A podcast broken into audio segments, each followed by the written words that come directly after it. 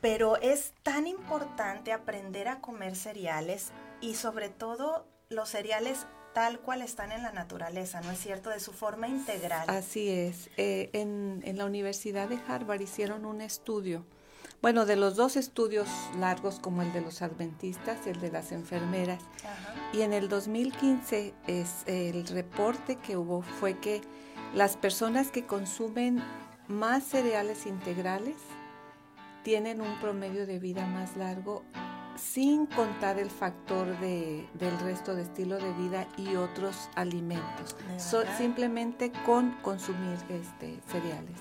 Híjole, qué, qué, interesante, ¿no es cierto? Y tú nos platicaste un poquito la, la, la entrevista anterior, que los cereales combinados con leguminosas, ¿no es cierto?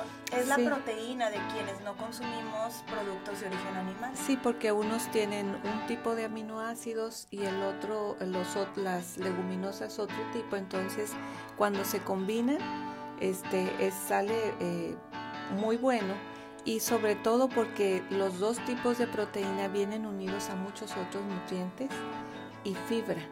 La, la, fibra que contiene que es clave para el índice glicémico y para el asunto de los diabéticos y este todo eso es clave la, fibra que contiene. Perfecto, Liz. Bueno, ya que estamos entonces con esto de los cereales y de verdad que quien nos está viendo, díganme qué se les antoja, aquí tenemos de todo. Hay de todo. Y no solamente, bueno, eh, no es solo en presentación dulce, sino también tenemos en, salado.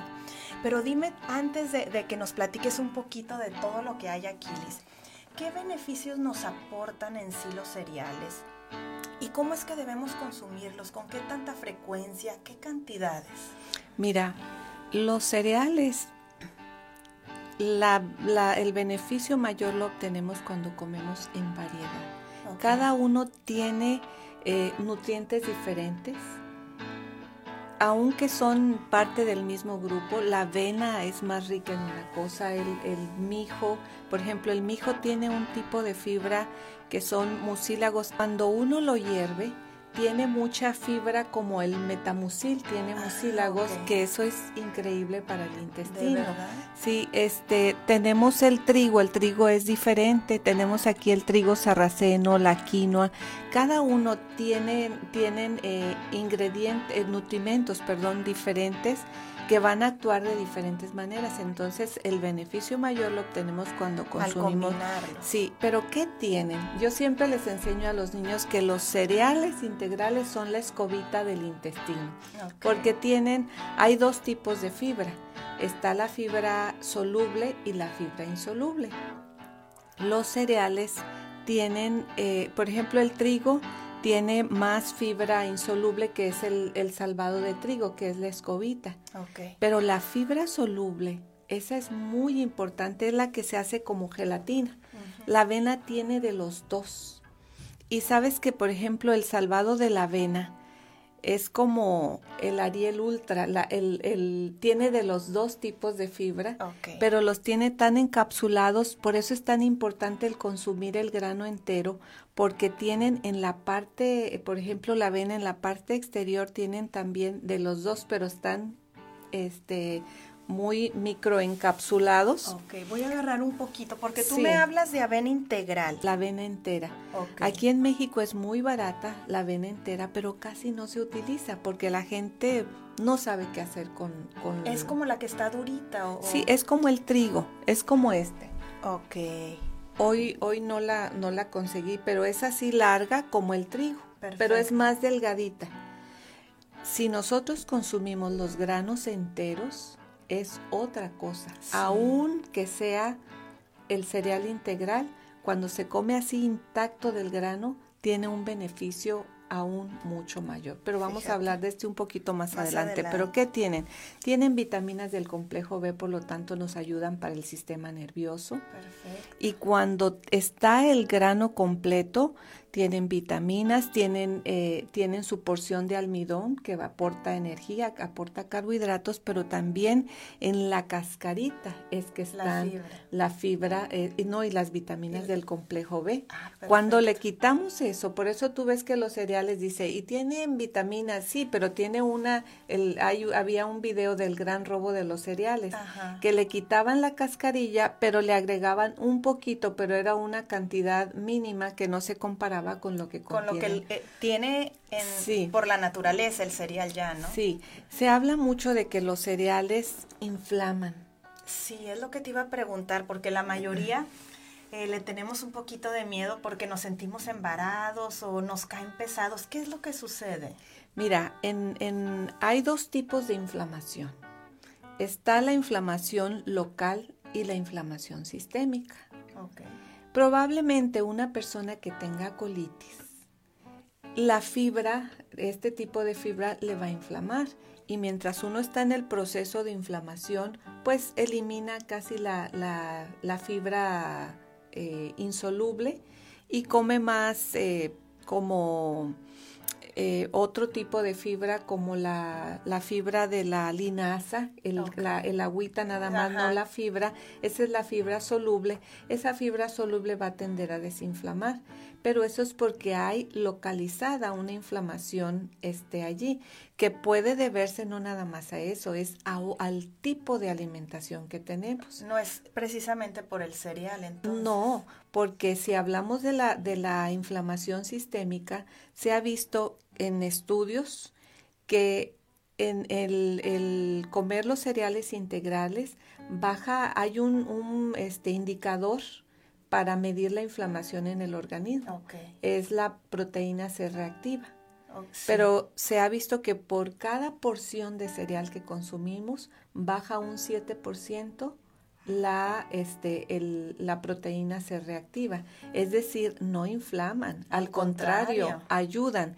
Obviamente, si una persona trae una colitis, pero no es el cereal nada más que tiene que quitar, tiene que quitar el chile, jalapeño o todos los otros irritantes. procesado también. Así es, el eliminar bien, porque el, no eliminar bien produce irritación en, en, el intestino también. Así es. Fíjate que ahorita que lo mencionas, te platicaba yo que estamos eh, participando de este reto de 21 días, días por una microbiota sana. Y lo que dices es muy cierto, porque hasta esta semana es que no estamos comiendo cereales, pero desde la primera semana, al hacer ciertos cambios, en nuestra alimentación, lo primero que notas es que te desinflamas. Así es. Entonces, no es el cereal, sino todo el conjunto de malos hábitos que tiene uno, ¿no? Hace inflamación desde la primera semana consumiendo cereales, por supuesto, integrales. Así es. Y, mira, qué bueno que hablas este punto. A mí me gustaría que recordaran esto. Si están en el reto de la, de la microbiota sana, les voy a dar un tip en esta mañana. A ver, dinos. Cuando yo leí eso hace tiempo, dije, no, yo tengo que comer de alguna manera los cereales en grano. Mira, aquí tenemos los cereales, todos estos están en grano excepto la avena. Okay. La avena esa ya, aunque esa es integral, fue aplanada, ya está precocida, Perfecto. pero todos los demás están enteros. ¿Cuál es la diferencia? Aún que sea este grano y lo muelas y hagas un pan o hagas eh, hamburguesas o lo que tú quieras hacer con esto. Pero fue molido. Tiene un efecto muy diferente en el organismo que comer los granos enteros. ¿Por qué? Porque cuando lo mueles, eso está tan molidito que el intestino delgado absorbe casi todo. Cuando nosotros consumimos el grano, el trigo en una ensalada, que nada más lo hervimos, le ponemos tomate, aguacate, cebolla, y nosotros comemos esto, no logramos, nuestros dientes no logran moler como un molino. Nosotros masticamos lo mejor que podemos, pero todos esos pedacitos que quedaron es un festín para la microbiota sana. De verdad. Entonces, cuando nosotros consumimos aparte para un diabético, se, absorbe todo y aumenta el índice glicémico. Cuando nosotros lo consumimos así, baja el índice glicémico porque no se absorbe todo en el intestino delgado y queda para la microbiota del... queda comidita para Queda comida y para ellos es un festín. Entonces, el volumen de las heces va a ser totalmente diferente porque las heces no es nada más el residuos de comida, es microbiota también.